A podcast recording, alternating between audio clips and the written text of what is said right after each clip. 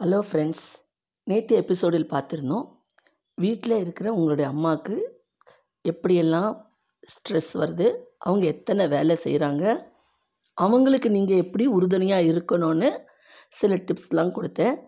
இன்றைக்கி ஞாயிற்றுக்கிழமை நீங்கள் எல்லாரும் உங்கள் அம்மாவுக்கு உதவி செய்வீங்கன்னு நினைக்கிறேன். ஓகே. இதை பேஸ் பண்ணி ஒரு சின்ன கதை எனக்கு நேற்று ம மைண்டில் வந்தது. அதை சொல்லலான்னு உங்ககிட்ட ஷேர் பண்ணிக்கலான்னு தோணுது.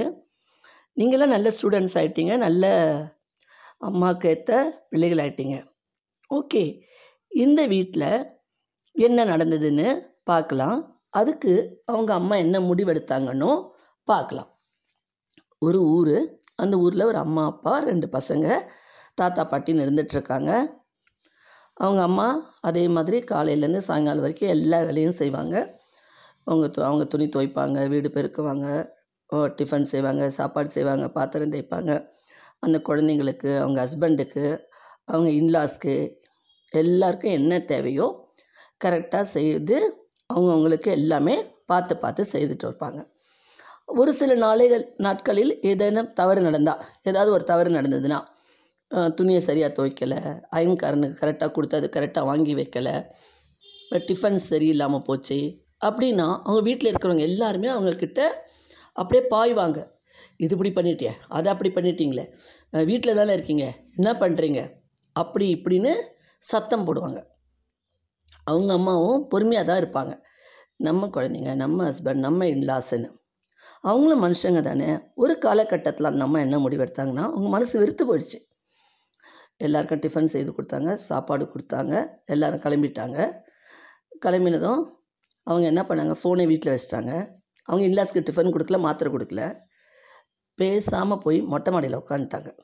அன்றைக்கி பூரா அவங்க வீடு பெருக்கலை பாத்திரம் தேய்க்கலை இன்லாஸ்க்கு டிஃபன் கொடுக்கல மாத்திரை கொடுக்கல. வீட்டில் எந்த வேலையும் செய்யலை. போட்டது போட்டபடி போட்டாங்க. போய் உட்காந்துட்டாங்க. அவங்க மாமனார் மாமியார் தேடுறாங்க.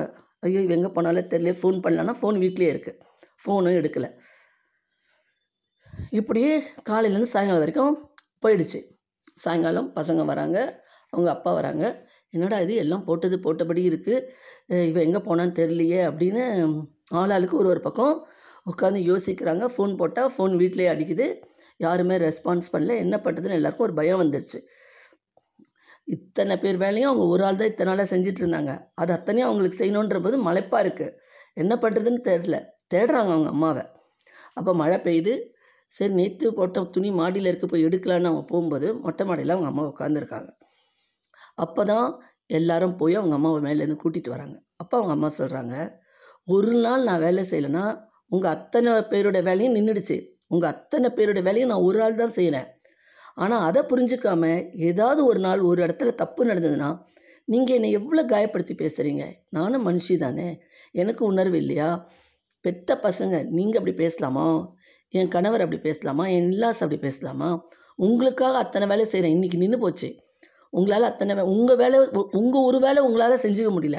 ஆனால் உங்கள் அத்தனை பேரோட வேலையும் நான் செய்கிறேன் அது உங்களுக்கு புரியணும். உங்களுக்கு இன்றைக்கி புரிஞ்சிருக்கோன்னு நினைக்கிறேன். உடனே பசங்கள்லாம் அழுதுடுச்சு. அவங்க ஹஸ்பண்ட் ரியலைஸ் பண்ணிட்டாங்க. அவங்க இன்லஸ் ரியலைஸ் பண்ணாங்க.